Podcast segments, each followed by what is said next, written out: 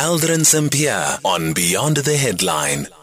Conversation to be had one day is also looking at the resources that the security companies have at their disposal and do they by any means outweigh what our law enforcement, like national law enforcement, actually has um, at their disposal? But yeah, I've also noted um, that there has been increasing cooperation between the police as well as private security companies in uh, combating crime. Um, but there is a slight concern around resources, perhaps, that the security companies would have, which outweigh what um, the national law enforcement um, agencies would have. Um, it is now 13 minutes after 5 o'clock. We're in conversation next with uh, Thilivhali, who is Thilivhali Muavha, who is the spokesperson for the MEC for Health in Limpopo. So, the health department in Limpopo has confirmed that they are currently looking into the death of a patient who was allegedly denied access into the Northam Clinic in Waterberg district. According to the department, the 23 year old critically ill patient died after the security guards refused his family entry um, due to load shedding. Thilivhali now joining us on the line. Good afternoon. Thank you so much for making time for us. Well, good afternoon, Aldrin, and good afternoon to all your listeners. So, from your preliminary investigation, what happened here? Well, let me just start by saying this is one of those distressing incidents um, where in uh, when you hear that in a day, so you had a bad start of a day. But um, coming to your your question, the incident that happened yesterday, 3 a.m., it, it really brought us to a, a space wherein we couldn't believe what actually happened. But um, what we had and what we were trying to sort out and we were told that um, a family brought in a critical ill patient to the uh, facility that is called Northam Clinic at 3 a.m. And of course, when they arrived there, the security guards, instead of them allowing them access to the uh, clinic, they said they won't be able to allow them access because of load shedding. And uh, to our surprise is that um, they should have done that maybe in consultation with the nurses who were in the facility at that moment. And uh, that which was quite uh, surprising to us is that they even had to go to an extent of asking the family members to uh, get the contact numbers of the ambulance or either emergency medical services so that they can be able to come fetch this patient. And um, the family did exactly what they were told and uh, they called the ambulance. It's just unfortunate that um, when the ambulance arrived, the man had already demised. So, so this happened in front of the clinic, like right at the clinic's gate. Yes, it's happening in front of the clinic gate where the security will have access and to man the access uh, of everybody coming in and out. Yeah. So does it mean that the 23 year old died right there at the gate? Yes, he died right there by the gate side.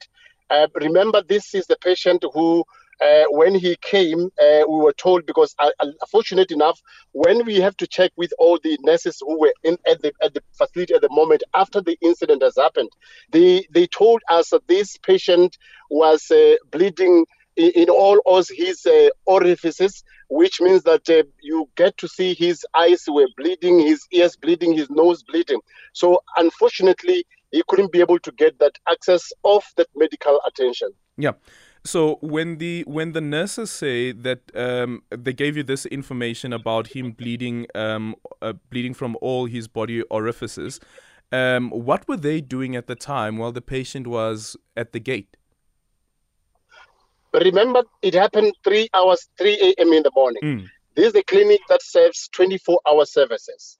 Now, it means that um, they will have to be called to say, okay, the let's say, for instance, the security guard will have to open the gate, allow and usher the patient to go to the uh, clinic where those nurses were. So imagine when they are inside the clinic, they couldn't be able to see what was happening on the other side. And they were only notified when the ambulance came, when the uh, uh, uh patient had demise, and they couldn't be able to do anything at that moment. Okay. So the security then not allowing the patient in, and this is a 24-hour um, a, a clinic, a, a, clinic that operates for 24 hours. Has it been established where the instruction would have come from to say that once there is load shedding, the clinic will not be operating or will not be allowing patients to come in? Look, that's one thing that we're still trying to establish as for now because uh, the incident happened over the weekend. So today, that's where in we're trying to get all this information that can be able to like give us exactly what transpired during uh, the course of the incident. But uh, again, Aldrin, you remember that this is a 24-hour service clinic which um, had a generator. It's unfortunate that the generator by the time couldn't kick off after the load shedding. And, and in in the normal way, we know that when the when load shedding kicks that, then generator will have to kickstart on the other side. I mean, when the, the load shedding comes mm. and the generator will have to like kick on the other side. But that time it couldn't kick, and that's one thing that you can be able to establish as to what really caused that uh, to happen on the day. Yeah. Uh, do you know from any other patients' experiences, or even speaking to the nurses, that once an incident of that nature happens, where there's load shedding and the generator doesn't kick in, that then means that services of the clinic are suspended?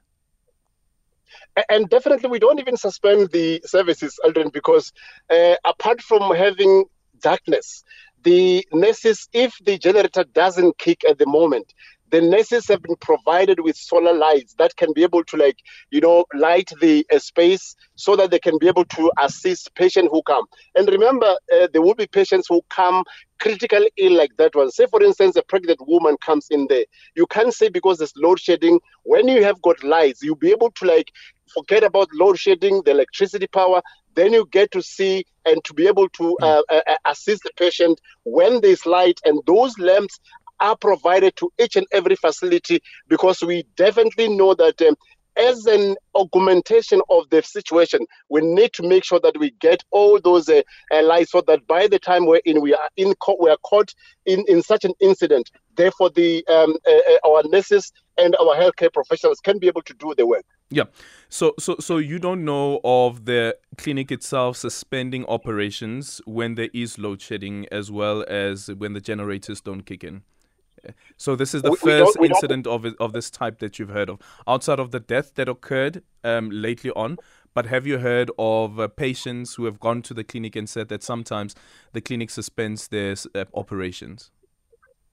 We have never heard of such, and uh, you know, you know what we have heard before. Uh, it will be a case when security uh, personnel who will be manning the gates. At times, they will say no, no, no, you can't come in here because of the uh, load shedding or other there's no electricity, and it will happen midday. That which it happened once in one of the clinics, and we we were so we were so uh, uh, uh robust in terms of addressing such incidences. That's why the MEC said um, when when security guards are given their job description, they all know that uh, their duties are not to triage the patients. All they need to do is to make sure that they allow patients inside. Whoever takes a decision as to whether this patient cannot be seen or not, it will be the nurses or the healthcare professionals who they can be able, in instead of maybe uh, seeing the situation, a condition which would be above them, they can be able to, re, to, to, to transfer the patient to the nearest or other refer the, the, the, patient to the nearest facility wherein they are capable or either they are uh, healthcare professionals who can be able to do that.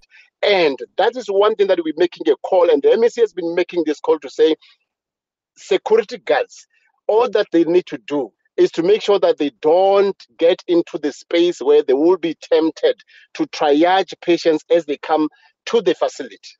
Thank you so much for your time. Thilivhali Muavha is the spokesperson for the MEC for Health in Limpopo following the death of a 23 year old outside the clinic, where the security barred the family from entering the clinic because there was load shedding. And now, of course, the investigation is underway.